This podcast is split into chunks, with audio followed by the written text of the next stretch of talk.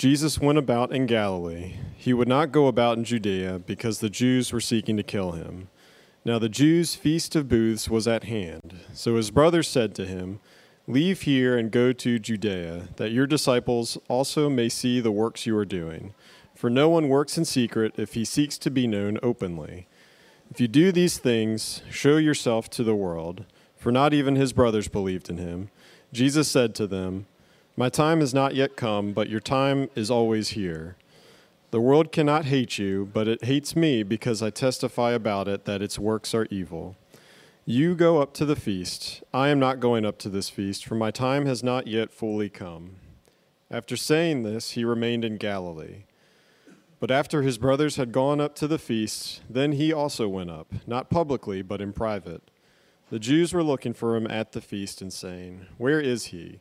And there was much muttering about him among the people. While some said, He is a good man, others said, No, he is leading the people astray. Yet for fear of the Jews, no one spoke openly of him. About the middle of the feast, Jesus went up into the temple and began teaching.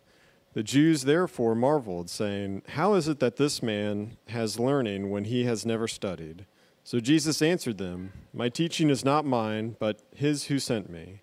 If anyone's will is to do God's will, he will know whether the teaching is from God or whether I am speaking on my own authority. The one who speaks on his own authority seeks his own glory, but the one who seeks the glory of him who sent him is true, and in him there is no falsehood. Has not Moses given you the law? Yet none of you keeps the law. Why do you seek to kill me? The crowd answered, You have a demon. Who is seeking to kill you? Jesus answered them, I did one work, and you all marveled at it. Moses gave you circumcision, not that it is from Moses, but from the fathers, and you circumcise a man on the Sabbath. If on the Sabbath a man receives circumcision, so that the law of Moses may not be broken, are you angry with me because on the Sabbath I made a man's whole body well? Do not judge by appearances, but judge by but judge with right judgment. This is the word of the Lord.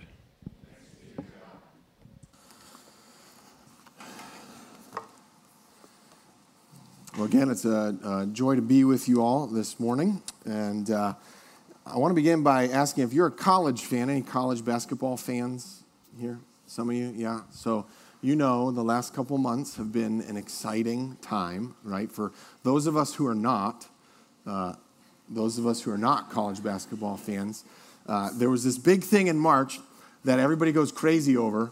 Uh, and the church I'm at, our session, the last two years, uh, we've done brackets as, as, as a session. And, and like I said, I, I don't know the first thing about doing brackets, but uh, I find them fun because I like to uh, try out different strategies of knowing who to pick. And my strategy is more of like a just point and click strategy. Uh, this year, what I thought I would try to do is in the, I think in the West is where I, I did it. I chose all the lowest numbered seeds and then the highest and then the lowest. And, the, and any basketball fans in here, in here are probably going, you're crazy. Like, that's so stupid. Uh, in the East, I did it the other way around. All the, all the highest seeded teams. If I would have flip flopped, I probably would have done actually pretty good, apparently. Uh, but I was out by the second round. Um, but the, the, it's just fun to do, right? And, and something to do. And basketball can seem like one of those sports that is pretty straightforward, right? Like you can, you, you can understand, it seems pretty easy to judge. Did the ball go through the hoop or not? Yes? Okay. You scored points, right? That seems pretty easy, but it really it really begins to get a little more challenging to judge because was their foot over the line or not? Was there a foul or not? And before long, argument begins to ensue, right?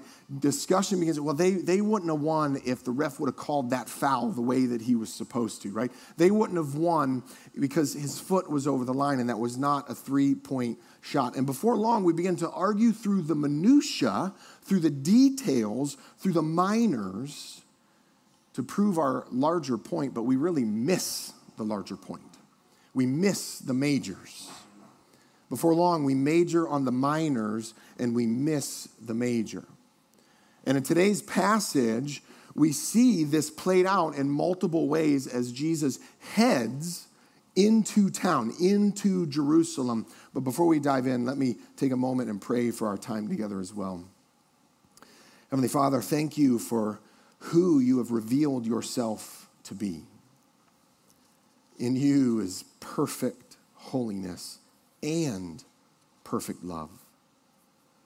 Through your amazing wisdom, you would show patience to a sinful and dying world, and in that, then send your one and only Son, and as your word tells us, would give his life up for us while we were still sinners. Through Jesus' perfect life and perfect righteousness given to us in exchange for our imperfect life and self righteousness, we are reconciled to you, Father the God of new beginnings and fresh starts. Lord, as we approach your word today, I often pray, I pray that your word would do what you promise it will do. May you teach us. May you train us. May you rebuke and correct where we need to be rebuked and corrected. Equip us in your righteousness for every good work set before us. I pray this through the saving and wonderful name of Jesus. Amen. As I said, this passage, we see Jesus step into places that many may not go, but it's his perfect timing with which he does this, right? His perfect purposes. He heads south from Galilee to Jerusalem. If you know that region of the world, Galilee is, it, it, kind of goes Galilee, Samaria, and Judea, Jerusalem, that area. So he's up in Galilee, his hometown, and he's going to head south to Jerusalem. But in these moments, it points out how it would seem that they, the religious leaders, and many people are missing the point. Arguing over the minutiae, focusing on perceived external obedience, judging by those things. Well, he can't be the Messiah, he can't be a good Jew, and missing the heart missing the heart, not seeing the heart behind it all. This isn't the only place that we see this. This isn't the only time that we see this unfold. It's illustrated in other places, and, and it culminates, this passage culminates in this idea. In Matthew 9, 9 through 13, we read the story uh, when Jesus goes and calls Matthew, the tax collector, to him. He goes and he, he calls Matthew to be his disciples, and the religious leaders of that day, the Pharisees, they were incensed, they were offended that Jesus would spend time with this one who, who was part of the Roman Empire, that he would associate with this person and these people. But Jesus sees their heart and he says, Learn what this means. I desire mercy, not sacrifice. This is, in essence, where this passage in, is heading. And however, to get there, I want to simply walk through the story with you this morning, drawing attention to key points as, again, we look to understand, we look to learn, and even more, apply to our hearts what the Lord might have for you.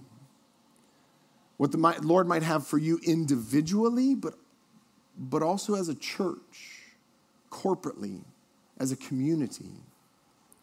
And as our passage begins, again, I said he was up north. He was at his to- hometown of, of Nazareth with his family, ministering around Galilee, because he knew that the leaders of Judea, the leaders of Jerusalem, south of Samaria, are uh, wanted to kill him.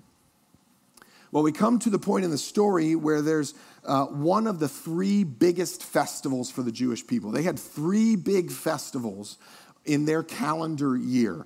It was this one, the, the Festival of Booths, or the, the, the Feast of Tabernacles, the Passover, and Pentecost. Those were the three big pilgrimage festivals. So these were the parties or the feasts that people from all around the region would travel to Jerusalem to join together as a people. A lot of the other uh, celebrations and things in the calendar year they would just do at their hometowns, but these ones they would they would in large groups travel to Jerusalem and now we may think that the Passover was the greatest feast because we're post uh, the cross, right? We're, we, we see that Jesus links his, his death and resurrection to the Passover. So we might think that that was the biggest feast, but this one was the biggest feast for the Israelites. This one was uh, the biggest party of the year.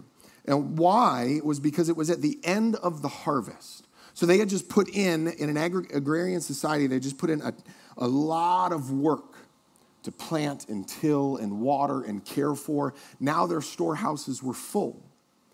Now was the time to celebrate the bounty with which God had blessed him with. The other aspect of the festival was the fact it was called the Festival of Booths or, or Tabernacles because it was meant to remind the Israelites of their, the, their forefathers who wandered through the wilderness. They didn't have homes to go to, they lived in tents in the wilderness. They, they left Egypt, spent 40 years living in tents until they landed in Canaan. And so, in essence, it was, it was a big campout around Jerusalem. Everybody would descend upon Jerusalem and they would set up tents and they would camp out. Even the people that lived in Jerusalem would move out of their house, and whether on the front porch or the back, they would live in tents also. So they would take this time to remember who they were. But Jesus says here that this is not the right time for me. This is not why I have come to celebrate the harvest. He came to give his life as a Passover lamb to provide atonement, covering, and forgiveness. But his family still doesn't see that. His family still doesn't understand that. And so they encourage him hey, you need to go to Jerusalem. You need to show these acts, these things, these miracles he was doing to the world, to the public. But what seems weird in this passage, if you were listening or you're reading or you're following along, is they, they tell him to go and show these miracles that they're seeing to the people of Israel. Yet verse 5 says his own brothers didn't believe in him. What? They just told him to go and show these miracles, but they don't believe in him. Don't skim past the remarkability of that sentence. This one sentence. His very brothers grew up with Jesus, spent their entire lives in close proximity with Jesus, clearly had seen him perform miracles, yet they missed it. They missed the gospel of why he came. And I wonder how many of us know the stories, know the Christmas story, know the Easter story, know these things, and yet miss the power of the gospel.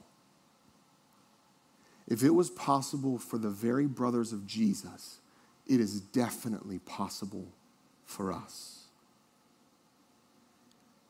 See, what they missed was they were looking for a different means to the end that they think he came for. They were looking for power. They were looking for a Messiah who would use his works, use his miracle, use his power for fame, for show, to buck off the oppressive, pluralistic, secular rule of the Romans.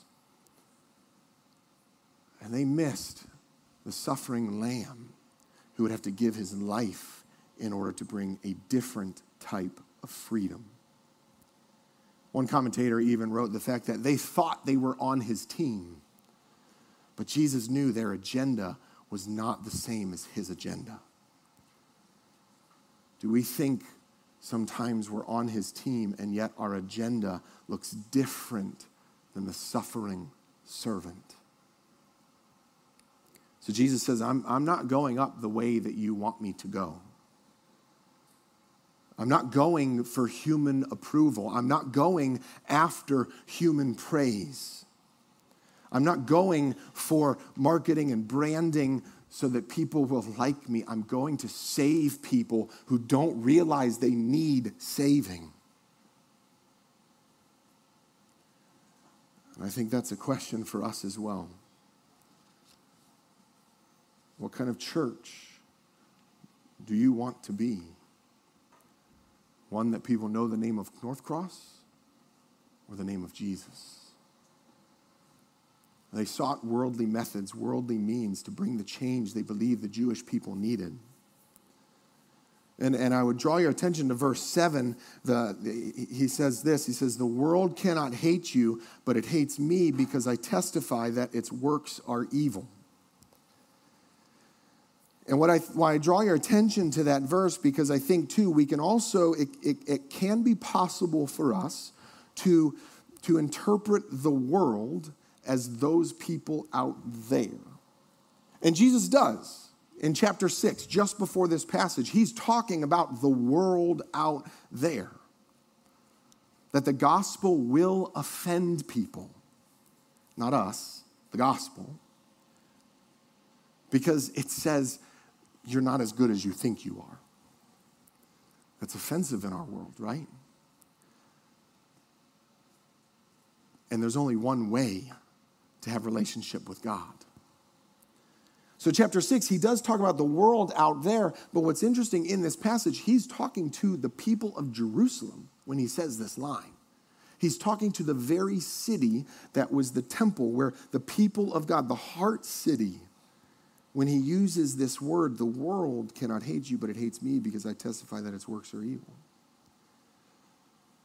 I think what we see in this verse is Jesus is an equal opportunity offender. The world certainly includes the Gentiles, yet it can also uh, include us.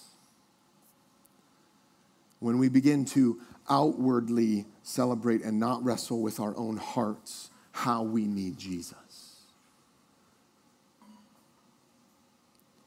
Are we willing to look at our own hearts, willing to wrestle with uh, the, the, the ways in which we focus on what we think the church needs, we think Christ needs, and we just need Jesus, and the world just needs Jesus. What intrigues me in this passage is I was, I was studying and praying through it and preparing and reading, uh, ten, I read about 10 commentaries that, and, and only one said that this verse, this, this passage where Jesus is talking to his brothers, uh, has no application for this day. All the other ones we're, we're making the case and drawing connections to us, to the church. And, and they asked the question what would he testify against us? I think that's a profound question for us to wrestle with. What would he testify against us? One commentator even went so far as to say, we would be naive to think that we cannot be counted among the temple authorities.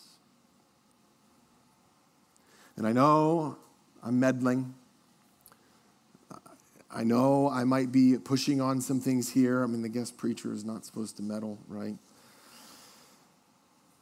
But I think it's worth us checking our hearts in this passage. Some may be sitting and saying, Yes, the world needs to be offended by the gospel. Yes, they out there need to know their sin, but forgetting that we ourselves are sinners broken in need of a Savior. And yet, maybe we're on the other side. Maybe you're an individual who said, Yeah, the, the, the church needs, to, needs to, to be blasted a little bit. Missing that we all need Jesus. We all are either Gentiles or Pharisees in need of a Savior. Jesus tells this other story in Luke 15, uh, which you may be really familiar with the story of the prodigal son.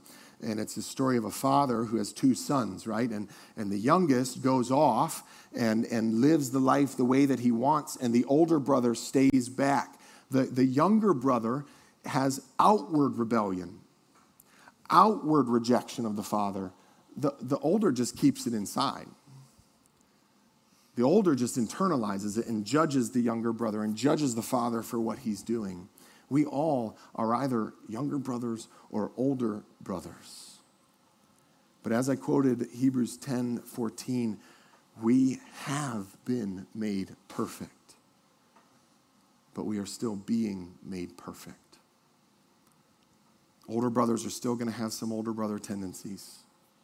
Younger brothers are still going to have some younger brother tendencies. But every person in here listening who has set their hope, their trust, their faith in Jesus, you're in the middle of your sanctification process, but He's already seen the end that He's bringing you to. Christ does transform us and free us. but we have nothing to boast upon. So when Jesus in chapter 6 calls out the world out there, and in chapter 7 calls out the world in here, his whole point is we have nothing to boast upon except the work of Christ. And that is freeing when we begin to understand and apply that to our hearts.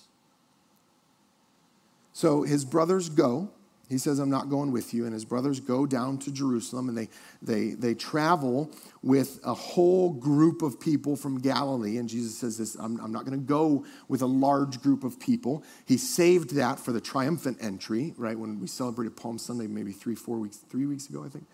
Um, he saved that big group traveling for that entry point. He waits to go. Goes in, in secret, quietly, hiding and people are looking for him, right? People are murmuring, people are whispering. Oh, I, have heard he's a really, he's a good man. People are whispering, no, no, no, no, he's the opposite. He deceives people, he leads them astray. And, and, and what I find interesting in this part of the story is that in all of it, they're whispering, it says, because of the fear of the Jewish leaders. The leaders had done a good job of creating a culture of fear to maintain control and power. And I, again, just think are, are, we humans in the 21st century much different? Can we not see cultures and nations and businesses and, and, and even churches where such postures, maybe not intentionally or willfully, but can be a curse for the people? So Jesus goes in secret and he shows up at the temple and he shows up not the way that his brothers want. Again, his brothers want him to show up performing miracles. He shows up and he's just teaching. He shows up to teach in these moments. And we find him being judged on two different accounts. We find the people then, because he's made himself known, made himself public, they begin to judge him and, and, and challenge him on two different accounts. And first, what they do is they, they are weighing up his teaching. They're challenging his teaching, critiquing whether he was sent by God or not. What school did you study at again? What credentials do you have to teach the people? See, his brothers were concerned with his branding, with his, with his fame, with the, the, the power that he would bring. And now the leaders and the people are concerned with what authority he has to speak. They're, they're, they're questioning. They, I think in it we see a glimpse because we see multiple times where they try and trap Jesus by certain questions. I think this is yet just another way to trap Jesus. To say, well, you, you really don't have authority. They didn't like the message that he was saying. And so they said, well, you, you don't have the authority to teach because you didn't stutter, study under any of the greats. Many had already, in essence, settled in their minds that there are certain things that they do not want God to be saying to them. And again, we lay our hearts at the altar at the cross. Lord, what am I struggling to hear you say to me? The second judgment that they have against him is the healing that he performs. So, if back in chapter 5, that's what he's referring to in verse 21 when he says, I did one miracle and you're all amazed. Back in chapter 5, he, he's at the pool of Bethesda and, and there's this man who can't get in the water and so he says and this is on the, this is on the sabbath this is a saturday a day where they had a lot of laws saying there were things that you couldn't do and he says get up Pick up your mat and walk, you're healed. And they said, Ah, oh, we got him. We got him on a technicality. He's a lawbreaker because they had a law that you couldn't pick up your mat and walk because that's work. And so when you hear the word lawbreaker, when you hear that and, and they're challenging him because he broke the law on the Sabbath, the other word that you can hear in the background is sinner. Oh, see, he's not as perfect as he makes himself out to be. So they catch him on a technicality, they catch him on a minor, and they miss the whole healing that he brought to this one person who had no hope, zero hope, in a culture that looked far down upon the lame and the broken and the hurting. That's what he says here when he calls them out with uh, the circumcision passage. He says, wait a minute, wait a minute. In order to follow the law that's given to you in Genesis 17 12, you will work, circumcise a child on the eighth day, if it happens to fall on the Sabbath. Jesus is calling out their inconsistency. The way they were using certain aspects of the law to assure themselves that they really were God's people, even if in fact they broke other aspects of it. Is that applicable for us? Where in my heart do I feel good about the things that I do, but I miss the ways in which I'm inconsistent and the ways in which I willingly give in to my sin? They were hanging on to a false legalism when the Sabbath was meant to bring the well being of God's people. They were judging his law breaking, blind to their own. I think, too, we have application here in Romans 14 and 15. You read these passages where Paul is, is writing to the Romans and trying to apply the gospel into this very thing. And, and he talks about uh, eating meat offered to idols is a sin to some and not to others. Drinking wine is a sin to some and a sin and not a sin to others. Well, I, I, I thought sin was sin, right? Yes, but it's deeper in some things. Paul's trying to take the words of Jesus and applying to our hearts and saying, how are our hearts in this? In England, there was this story back in February in Oxfordshire, Oxfordshire County uh, about the, the county council was trying to pass a law where any public event that they had, uh, they, they, um, they were voting to ban meat and only serve vegan food at all their events. And if you're a fan of Top Gear, you know who Jeremy Clarkson is.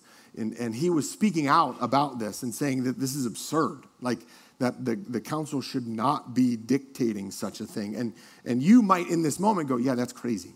Like, what? They, they shouldn't be doing that. They shouldn't be dictating some, something like that. And that's ultimately, though, falling prey again in our own hearts, what Paul is tackling here, what Christ is tackling here. And where are our hearts? Are we quick to judge by mere appearances and miss the deeper? And that's where Jesus lands in all of this, at least for now in our passage today.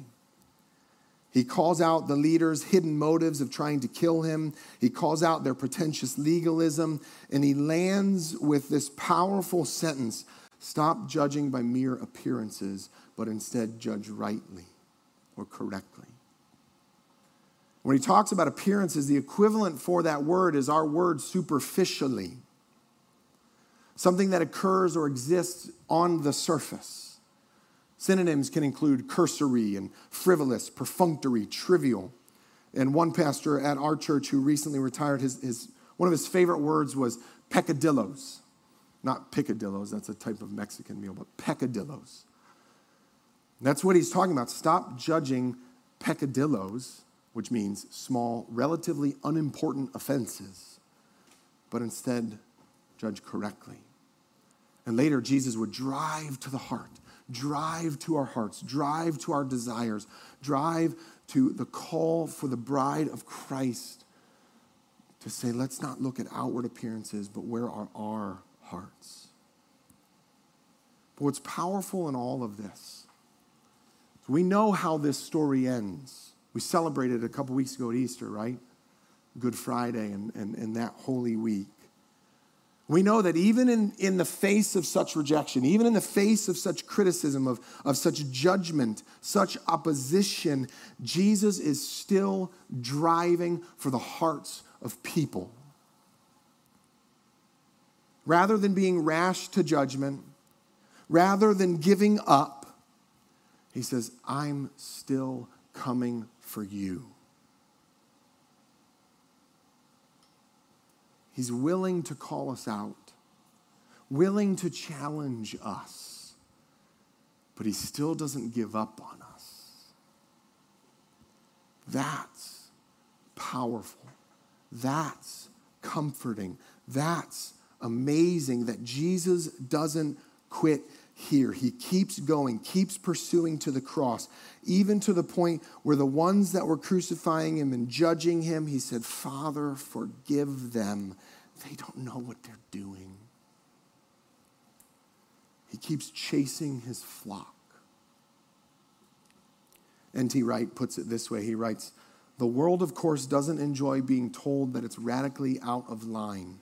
Verse 7 but it cannot at the moment see that the doctor who is diagnosing the disease is also about to provide the remedy. The one who knows the real disease and is willing to call it out is also the one who's going to provide the remedy, the healing that we need here in that, it's, it's the undertaker who is, puts you in the ground, but is also the one who can call you back out of it. So today, may we put our trust and our hope in him, the one who didn't give up, the one who welcomed, running to meet the younger brother, welcoming in the, to the feast the older brother. May we lay our hearts before the power of the Holy Spirit to do the work that He needs to do individually and corporately. Say, Lord, show me where I'm judging peccadillos, but not in my own heart. Let's pray. Heavenly Father, thank you that you would so love the world, that you would send your Son to do what we couldn't, to live a perfect life and to die the death that we deserve and to be raised from the dead so that we may have life and we may sing, Yet not I, but Christ through me. Lord, we, we can lay our hearts before you because they're forgiven hearts.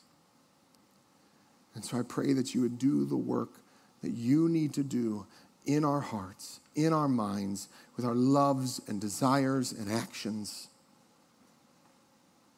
to walk the same road you walked, Jesus. In your name we pray. Amen.